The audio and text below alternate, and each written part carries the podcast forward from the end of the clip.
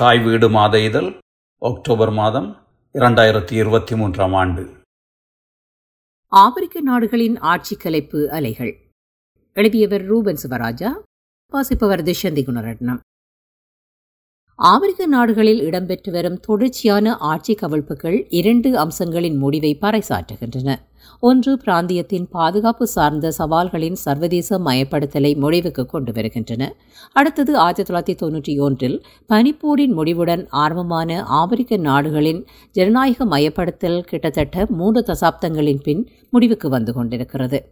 தொடர் ஆட்சி கவிழ்ப்புகள் ஒரு வகையான இறையாண்மை மீட்பாகவும் பார்க்கப்படுகிறது. அதாவது மேற்கின் செல்வாக்கிற்கு உட்பட்டிருத்தலில் இருந்து ஆப்பிரிக்க நாடுகள் தமது தேசிய இறையாண்மையை மீட்பதோடு வளங்களின் சுரண்டல்களில் இருந்து மீள்வதற்கான எத்தனமாகவும் பார்க்கலாம். ஆப்பிரிக்க நாடுகள் பல தொடர்ச்சியான இராணுவ ஆட்சிகளுக்கு உட்பட்டு வருகின்றன. கடந்த ஜூலை இறுதியில் நைஜர் நாட்டின் ஆட்சியினை இராணுவம் கைப்பற்றியிருந்தது. அது குறித்த பார்வையினை கடந்த கட்டுரையில் பார்த்திருந்தோம். அந்த ஆட்சி கவிழ்ப்பு நிகழ்ந்து ஒரு மாதத்திற்குள் காவன் நாட்டிலும் அத்தகு சம்பவம் நிகழ்ந்து அந்நாட்டில் இடம்பெற்ற தேர்தலின் முடிவுகள் ஆகஸ்ட் மாதம் இருபத்தி ஆறாம் தேதி இரண்டாயிரத்தி இருபத்தி மூன்றாம் ஆண்டு அறிவிக்கப்பட்டு மூன்றாவது முறையாக போங்கோ வம்சத்தின் அலி போங்கோ வென்றதாக அறிவிக்கப்பட்டது. ஆனால் ஆகஸ்ட் முப்பதாம் தேதி அன்று பிரைஸ் அலிகி நொகீமா தலைமையிலான இராணுவம் சதிப்புரட்சியை நடத்தி ஜனாதிபதியை பதவி நீக்கம் செய்தது. இந்த ஆட்சி கவுழ்ப்புகள் ஏனைய நாடுகளுக்கும் பரவும் என அஞ்சப்படுகிறது. குறிப்பாக ஏலவே சர்வதிகார ஆட்சி நடத்துபவர்கள் மற்றும் நீண்டகாலம் ஆட்சி கதிரியை இறுகப்பற்றியிருக்கும் ஆட்சியாளர்களை கொண்ட நாடுகளுக்கும் அது தொற்று பரம்பல் போல் பரவும் என எதிர்பார்க்கப்படுகிறது. மூன்று ஆண்டுகளில் ஏழாவது ஆட்சி கவிழ்ப்பு. மூன்று ஆண்டுகளில் ஏழாவது ஆட்சி கவிழ்ப்பினை ஆப்பிரிக்கா கண்டுள்ளது. Mali Guinea Sudan Burkina Faso Chad Niger மற்றும் காபூன் ஆகியவை ஆகும். தவிர ஆட்சி கவிழ்ப்பு முயற்சிகள் நிறைவேறாத நாடுகளின் பட்டியலில் கினியா பிசாஃப் சாவோ டோம் மற்றும் பிரின்சிப் கம்பியா மற்றும் சியராலியோன் ஆகியன உள்ளன. காபோன் நாடானது மத்திய ஆப்பிரிக்காவின் மேற்கினை அமைவிடமாக கொண்டுள்ளது. ஆயிரத்தி தொள்ளாயிரத்தி அறுபது வரை பிரெஞ்சு கொலனி நாடாக இருந்துள்ளது. இதன் மக்கள் தொகை ரெண்டு தசம் நான்கு மில்லியன் ஆகும். ஐம்பத்தி ஆறு ஆண்டு காலம் அதாவது கொலனித்துவத்தில் இருந்து விடுதலை பெற்றதில் இருந்து நாட்டினை போங்கோ வம்சத்தினரே தொடர்ச்சியாக ஆண்டு வந்துள்ளனர். மழைக்காடுகள் நிறைந்த நாடு எண்ணெய் வளம் மிக்கது. மேற்கின் கொலனித்துவ ஆட்சியில் இருந்து விடுபட்ட பின்னர் ஆப்பிரிக்க நாடுகளில் ஆட்சி கவிழ்ப்பு சாதாரணமாக இருந்து வந்திருக்கிறது என்பதை வரலாற்றில் இருந்து கண்டுகொள்ளலாம். ஆயிரத்தி தொள்ளாயிரத்தி ஐம்பதுகளில் இருந்து இருநூறு வரையான ஆட்சி கவிழ்ப்பு முயற்சிகள் ஆப்பிரிக்க நாடுகளில் இடம்பெற்றுள்ளன. அவற்றில் நூறு வரையானவை வெற்றியளித்துள்ளன. இரண்டாயிரமாம் ஆண்டில் இருந்து குறைய தொடங்கியதோடு ஜனநாயக மயப்படுத்தல் நிகழத் தொடங்கிய போதும் ஆட்சி கவிழ்ப்புகள் கடந்த மூன்று ஆண்டுகளாக மீண்டும் ஓர் அலையாக இடம்பெறத் தொடங்கியுள்ளன. அதிகம் மேற்கு ஆப்பிரிக்க நாடுகளையே ஆட்சி கவிழ்ப்பு அலை மையம் கொண்டிருக்கிறது. இந்த ஆட்சி கவிழ்ப்புகளுக்கு ஒரு பொது அம்சம் உள்ளது. சூடானை தவிர இந்நாடுகள் அனைத்தும் பிரான்சின் முன்னிய கொலனித்துவ நாடுகளாக இருந்தவை. மேற்கு ஆப்பிரிக்க நாடுகளில் அரசியல் திட்டமின்மைக்கு பிரான்சும் முக்கிய காரணியாகும். இந்நாடுகளின் பல ஆட்சியாளர்களுடன் பிரான்ஸ் நெருங்கிய தொடர்புகளை கொண்டிருந்திருக்கிறது. நீண்ட காலம் ஆட்சி கதிரியை இறுகப்பற்றியிருக்கும் ஆப்பிரிக்க நாடுகளின் ஜனாதிபதிகளுக்கு பிரான்ஸ் ஆதரவினை வழங்கி வந்துள்ளது. கமரூன் நாட்டின் ஜனாதிபதி பால் பியா தொன்னூறு வயதுடையவர். முப்பத்தி ஒன்பது ஆண்டுகளாக அந்நாட்டின் ஜனாதிபதியாக பதவியில் இருக்கிறார். பின்கொலனித்துவ காலங்களிலும் இராணுவ அரசியல் பொருளாதார ரீதியில் உறவுகளை கொண்டிருந்திருக்கிறது. மேற்கின் இரட்டை அணுகுமுறை. பொதுவாகவே அமெரிக்காவும் மேற்கும் இரட்டை அணுகுமுறை கொண்டவை. ஒரு பக்கம் ஜனநாயகம் கருத்துரிமை பற்றி அதீத பிரயத்தனம் செய்து கொண்டு மறுபக்கம் தமது அரசியல் இராணுவ பொருளாதார நலன்களின் பொருட்டு சர்வதிகார ஆட்சியாளர்களுக்கு முண்டு கொடுப்பன. பயங்கரவாதத்துக்கு எதிரான போர் என்ற கோஷத்தோடு பயங்கரவாதத்தை உற்பத்தி செய்பவை. போர் எதிர்ப்பு மனித உரிமைகளை வலியுறுத்தி கொண்டு போர்களை முன்னெடுப்பதோடு மனித உரிமைகளை அப்பட்டமாக மீறுபவை. சாஹல் பிராந்தியத்தில் பயங்கரவாதம் தீவிரமடைந்து வருகிறதாக மேற்கு தொடர்ந்து கூறி வருகிறது. இரண்டாயிரத்தி பதினொன்றில் லிபியா மீதான அமெரிக்க ஐரோப்பிய கூட்டு ஆக்கிரமிப்பின் விளைவாகவே மேற்கு ஆப்பிரிக்காவின் பல நாடுகளில் ஜிகாத் பயங்கரவாத அமைப்பின் ஊடுருவலும் பரம்பலும் அதிகரித்துள்ளது. இரண்டாயிரத்தி பத்தொன்பது கால பகுதிகளில் ஈராக் மற்றும் சிரியாவில் தோற்கடிக்கப்பட்ட ஐஎஸ் பயங்கரவாத அமைப்பும் அங்கு ஊடுருவியுள்ளது. தோமஸ் சங்காரா மீதான படுகொலை ஆப்பிரிக்க அரசியலில் பிரான்சின் தலையீடு தொடர்பாக அதிகம் விவாதிக்கப்பட்ட விடயம் தோமஸ் சங்காரா மீதான படுகொலையாகும். அவர் ஆயிரத்தி தொள்ளாயிரத்தி எண்பத்தி மூன்று முதல் ஆயிரத்தி தொள்ளாயிரத்தி எண்பத்தி ஏழில் நிகழ்ந்த ஆட்சி கவிழ்ப்பில் கொல்லப்படும் வரை பொர்கினா வாசோவின் ஜனாதிபதியாக பதவியில் இருந்தார். ஆயிரத்தி தொள்ளாயிரத்தி எண்பது தொடக்கம் ஆயிரத்தி தொள்ளாயிரத்தி எண்பத்தி இரண்டு அந்நாட்டின் தகவல் துறை அமைச்சராக இருந்தவர். ஆயிரத்தி தொள்ளாயிரத்தி எண்பத்தி இரண்டில் அவர் ஒரு இராணுவ புரட்சியில் பங்கேற்று ஆயிரத்தி தொள்ளாயிரத்தி எண்பத்தி மூன்றில் பிரதமரானார். அந்த ஆண்டின் பிற்பகுதியில் ஓர் ஆட்சி கவிழ்ப்பின் பின்னர் அவரே ஜனாதிபதியாக அதிகாரத்தை கைப்பற்றினார். மக்களால் ஒரு புரட்சிகர தலைமையாக ஏற்றுக்கொள்ளப்பட்ட ஒருவர் மேற்கு மற்றும் பிரான்சுக்கு எதிரான நிலைப்பாட்டினை கொண்டிருந்தார். பனிப்போர் காலத்தில் மார்க்சிஸ்வாதியான அவரது ஆட்சி பிரான்சுக்கு உவப்பாக இருக்கவில்லை. ஆயிரத்தி தொள்ளாயிரத்தி எண்பத்தி ஏழில் அவர் படுகொலை செய்யப்பட்டார். ஆயிரத்தி தொள்ளாயிரத்தி எண்பத்தி ஏழு முதல் இரண்டாயிரத்தி பதினான்கில் மற்றொரு ஆட்சி கவிழ்ப்பு நிகழும் வரை பெலைஸ் கம்போல் அதிகாரத்தை தக்க வைத்துக் கொண்டார். சங்காராவை கொண்டது யார் என்ற கேள்விக்கு விடை கிடைக்கவில்லை. பிரான்சின் நெருங்கிய கூட்டாளியாக மாறிய கம்போரே ஜனாதிபதியாக இருந்த வரையில் அப்படுகொலை தொடர்பான விசாரணைகளுக்கு அனுமதி அளிக்கப்படவில்லை. ஆப்பிரிக்காவின் பெரும்பாலான நாடுகளில் புரட்சியின் குறியீடாகவும் முன்னாள் கொலனித்துவ சக்திகளுக்கு எதிரான எதிர்ப்பின் அடையாளமாகவும் சங்காரா விளங்கினார். இரண்டாயிரத்தி பதினான்கில் கம்பூரி அதிகாரத்தில் இருந்து அகற்றப்பட்டதை அடுத்து விசாரணைக்கு உட்படுத்தப்பட்டு சங்காராவின் கொலைக்காக தண்டனை விதிக்கப்பட்டது. அப்படுகொலையின் பிரான்சின் கைகள் இருப்பது தொடர்பான குற்றச்சாட்டுகள் முன்வைக்கப்பட்ட போதும் ஆதாரங்கள் வெளிக்கொண்டரப்படவில்லை. பிரான்ஸ் அதில் தனது பங்கு இல்லை என்று மறுத்து வந்துள்ளது. இராணுவ ஆட்சி கவிழ்ப்புகளை எதிர்கொண்டுள்ள ஆப்பிரிக்க நாடுகள் பொதுவாக வறுமையால் பாதிக்கப்பட்ட நாடுகள். ஆனால் ஒப்பீட்டளவில் அதிக இயற்கை மற்றும் கனிம வளங்களை கொண்ட நாடுகளாகும். நைஜர் ஜுரேனிய வளம் மிக்கது. மாலி தங்கத்தினையும் காபோன் எண்ணெய் வளத்தினையும் கொண்டுள்ளது. ஆனால் இந்த வளங்கள் உரிய முறையில் நாட்டின் வளர்ச்சிக்கும் மக்களின் வாழ்வாதார நலன் மேம்பாட்டுக்கும் மற்றும் தொழில்துறை வளர்ச்சிக்கும் பங்கிடப்படவில்லை. ஊழலும் பரவலாக நிலவுகிறது இது வறுமையை உருவாக்குகிறது. சமத்துவமின்மையும் வறுமையையும் மக்கள் மத்தியில் அதிருப்தியை உருவாக்குவதோடு ஆட்சி கவிழ்ப்புகள் நிகழ்ந்தருவதற்கான அரசியல் அடிப்படையை உருவாக்குகின்றன. மாலி மற்றும் பகினவாசோ வாசோ போன்ற நாடுகளில் அரசுக்கு எதிரான போரை நடத்த விரும்பும் பயங்கரவாத குழுக்கள் புதிய உறுப்பினர்களை தம்மோடு இணைக்கவும் இச்சூழல் வழிவகுக்கிறது. ஜனநாயக நாடுகள் சூடானை தவிர கடந்த மூன்று ஆண்டுகளுக்குள் ஆட்சி கவிழ்ப்பு இடம்பெற்ற ஏழு நாடுகளும் ஜனநாயக நாடுகள் என்றே அழைக்கப்படுகின்றன. ஆனால் அங்கு உண்மையான ஜனநாயகம் நிலவவில்லை. ஒரு நாடு சர்வதிகார வழியில் ஆளப்படுகின்றதெனில் அதற்கு ஏதுவாக அந்நாட்டின் ஜனநாயக வழிமுறைகள் அகற்றப்பட்டிருக்கிறது என்று அர்த்தம். ஆட்சி கவிழ்ப்புகளுக்கு உட்படும் பெரும்பாலான நாடுகளின் சிவில் சமூகங்கள் பலவீனமாக உள்ளன அல்லது முற்றிலும் கட்டமைப்பு ரீதியாக செயலிழந்த நிலையில் உள்ளன. அங்கு மக்கள் அதிருப்தியையும் விமர்சனத்தையும் வெளிப்படுத்தும் வழிமுறைகளும் அரிதாகவே உள்ளன. மக்கள் திரளாக எழுச்சி கொள்கின்ற மற்றும் எதிர்ப்பரசியலை முன்னெடுப்பதற்கான வழிகளும் அரிதாகவே உள்ளன. சிவில் சமூக அமைப்புகள் தொழிற்சங்கங்கள் இல்லாத நிலையில் ஒரு இராணுவ சதி அல்லது இராணுவ புரட்சிக்கான புறநிலைகளை அதிகரிக்கிறது. அது அதிருப்தியடைந்த மக்கள் மத்தியில் ஓரளவு ஆதரவை பெறுகின்ற நிலைமையும் இயல்பானது. ஆட்சி கவிழ்ப்புகளுக்கு உள்ளான நாடுகளில் ஊடகங்களும் செயல்வழியை கொண்டவையாக இல்லை. இதோடு பெரும்பாலும் அரசுகளால் கட்டுப்படுத்தப்படுகின்றன. எனவே நான்காவது அரசு அதிகாரமன்ற உத்தரவாதத்தோடு சர்வதிகார ஊழல் ஆட்சியாளர்களை விமர்சிக்கவோ கேள்வி கேட்கவோ திராணியற்ற நிலையில் ஊடகங்கள் உள்ளன. காபூன் ஆட்சி கவிழ்ப்புகள் இடம்பெற்ற ஏனைய நாடுகளுடன் ஒப்பிடும்போது ஓரளவு நிலைகொள் அரசியல் பொருளாதார நிலைமையை கொண்டிருந்த நாடு எனப்படுகிறது. பிரான்ஸ் அங்கு தனது இராணுவ ஆளணிகளை கொண்டிருக்கிறது. ஆப்பிரிக்க நாடுகளில் தொற்றலை போல் நிகழ்ந்து வரும் இந்த தொடர் ஆட்சி கவிழ்ப்புகள் அந்நாடுகளில் மேற்கில் குறிப்பாக பிரான்சின் செல்வாக்கினை இழக்கச் செய்துள்ளன என்பது ஒருபுறம் இருக்க வேறொரு நெருக்கடி தொடர்பாகவும் ஐரோப்பிய மட்டத்தில் அச்சம் நிலவுகிறது. அது ஐரோப்பா எதிர்கொள்ளும் அகதிகள் நெருக்கடியை ஆப்பிரிக்க ஆட்சி கவிழ்ப்புகள் மேலும் மோசமாக்கும் என்ற அச்சம் அதுவாகும். எனவே செரியா லிபியா உட்பட்ட நாடுகளில் இருந்து கடல் வழியாக ஐரோப்பாவிற்குள் நுழையும் அகதிகளை கையாள்வதில் ஐரோப்பா திணறிக் கொண்டிருக்கிறது.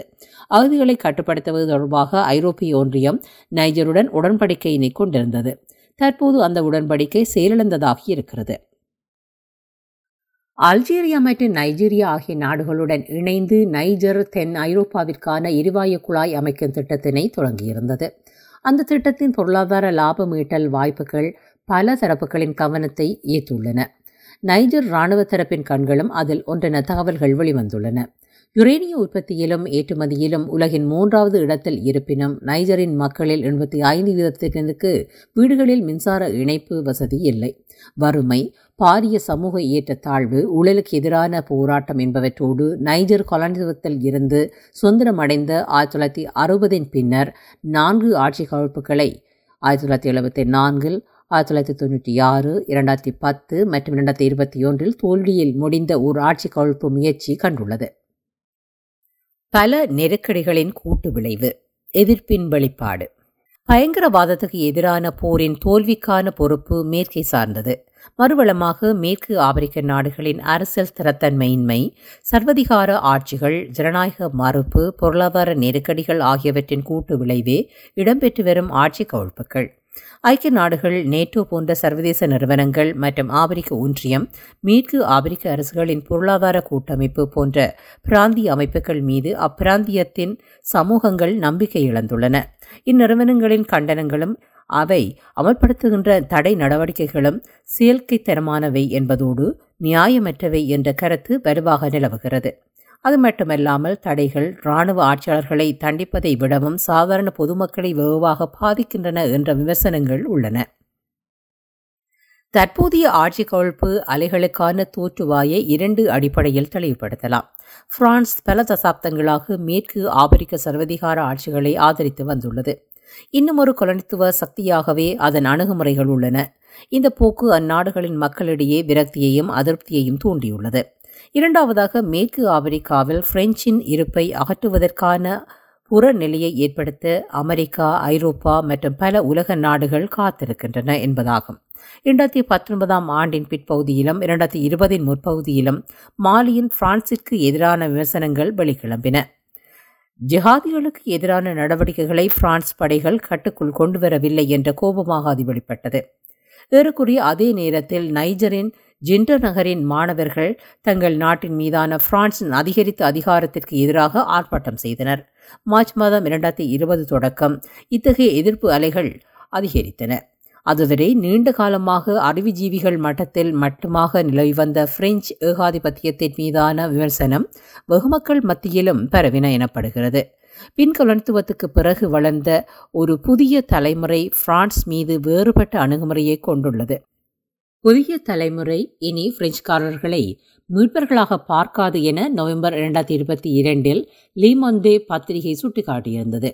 சர்வதிகாரிகளை அதிகாரத்தில் தக்க வைத்திருக்கின்ற மற்றும் ஜனநாயகத்தை தடுக்கும் எந்தவொரு வெளிச்சக்திகளின் தலையீட்டையும் அது ஏற்றுக்கொள்ளாது. வெளிச்சக்திகளின் செல்வாக்கு தளம் அமைத்தல் முனைப்பு. நைஜரில் ஆட்சி கவிழ்ப்பிற்கு பின்னர் பிரான்சிற்கு எதிரான நிலைப்பாடு அதிகரித்துள்ளதோடு சீனா ரஷ்யா மற்றும் அமெரிக்காவின் செல்வாக்கு அதிகரிப்பதற்கான வாய்ப்பு ஏற்பட்டுள்ளதாக கூறப்படுகிறது. ரஷ்யாவின் செல்வாக்கினை அதிகரிப்பதற்கான புறநிலை உருவாக்கம் பெற்று வருகிறது.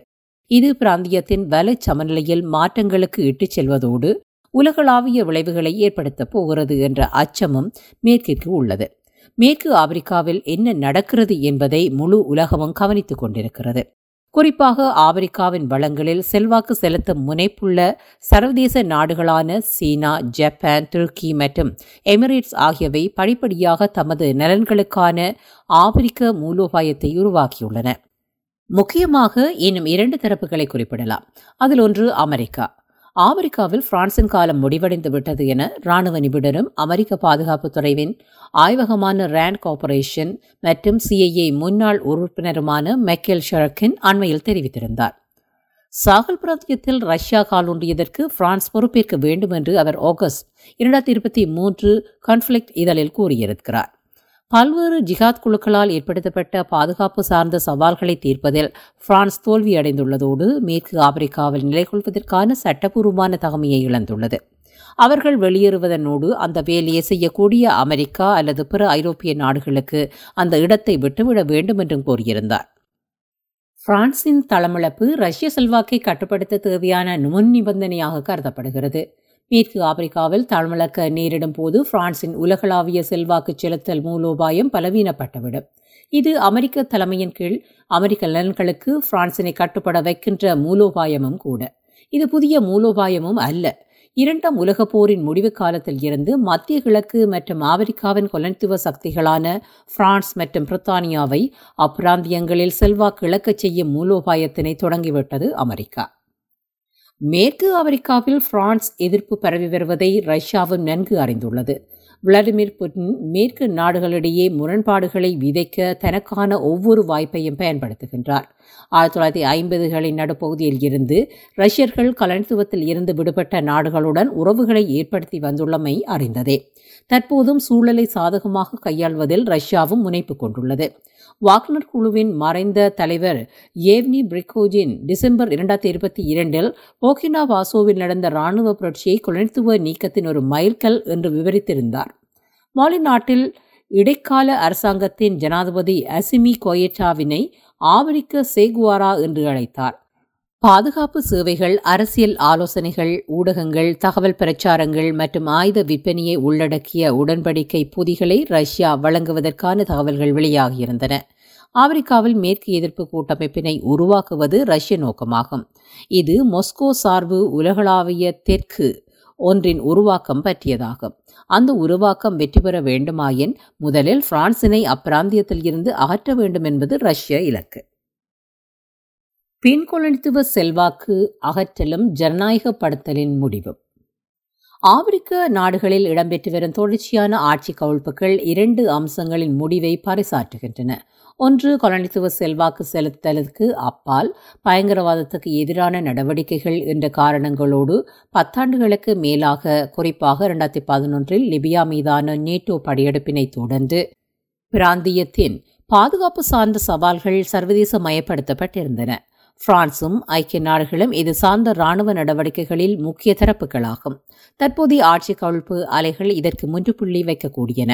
அடுத்தது ஆயிரத்தி தொள்ளாயிரத்தி தொன்னூற்றி ஒன்றில் பனிப்போரின் முடிவுடன் ஆரம்பமான ஆப்பிரிக்க நாடுகளின் ஜனநாயகமயப்படுத்தல் கிட்டத்தட்ட மூன்று தசாப்தங்களின் பின் முடிவுக்கு வந்து கொண்டிருக்கிறது.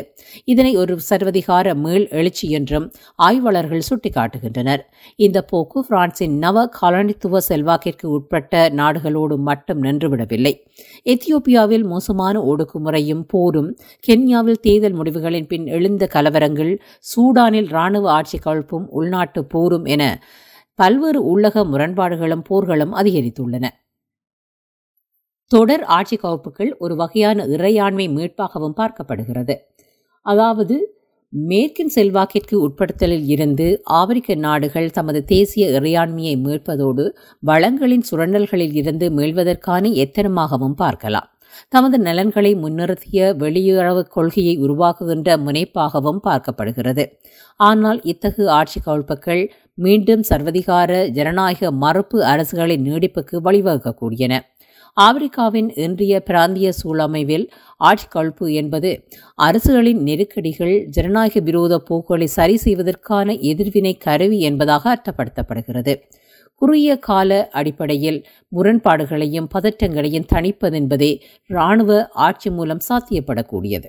இதிலுள்ள சிக்கல் சிவில் அரசாங்கம் உருவாக்கப்படுவதும் ஜனநாயக ரீதியிலான தேர்தல்களை நோக்கிய நகர்வுகள் எவ்வளவு காலத்தில் நடைபெறும் என்பன கேள்விக்குரியவை தேசியவாத கோஷங்கள் மற்றும் ஒரு நடைமுறை சார்ந்த பான் ஆப்பிரிக்கவாதத்தினை தாண்டி ஆட்சி கவிழ்ப்பாளர்கள் தெளிவான அரசியல் திட்டங்களை தமது நாட்டின் எதிர்காலம் சார்ந்து முன்வைக்கவில்லை. மேற்குடனான வணிக உறவுகள் சார்ந்த சில உடன்படிக்கையில் இருந்து சில நாடுகள் விலகியதனூடாக சில குறியீட்டு பெறுமதியான முடிவுகளை எடுத்துள்ளன. பல ஆப்பிரிக்க நாடுகள் வரலாற்று ரீதியாக ஆக்கிரமிப்பு சக்திகளின் கொலனித்துவ மற்றும் பின் கொலனித்துவ நவ கொலனித்துவ செல்வாக்கிற்கு உட்பட்டு நீண்ட காலம் இருந்துள்ளன. இவற்றை ஜனநாயகப்படுத்துவது இலகுவல்ல. இதற்கு தடையாக இரண்டு முதன்மை காரணிகள் இருந்துள்ளன. ஒன்று கொலனித்துவ மற்றும் சர்வதேச சக்திகளின் நீடித்த தலையீடும் வளங்கள் மீதான அபகரிப்புகளும் சுழன்றல்களும். இரண்டாவது அந்நாடுகளின் சர்வதிகார ஊழல் ஆட்சி பீடங்களும் பலவீனமான அரச நிறுவனங்களும் ஆகும். நன்றி.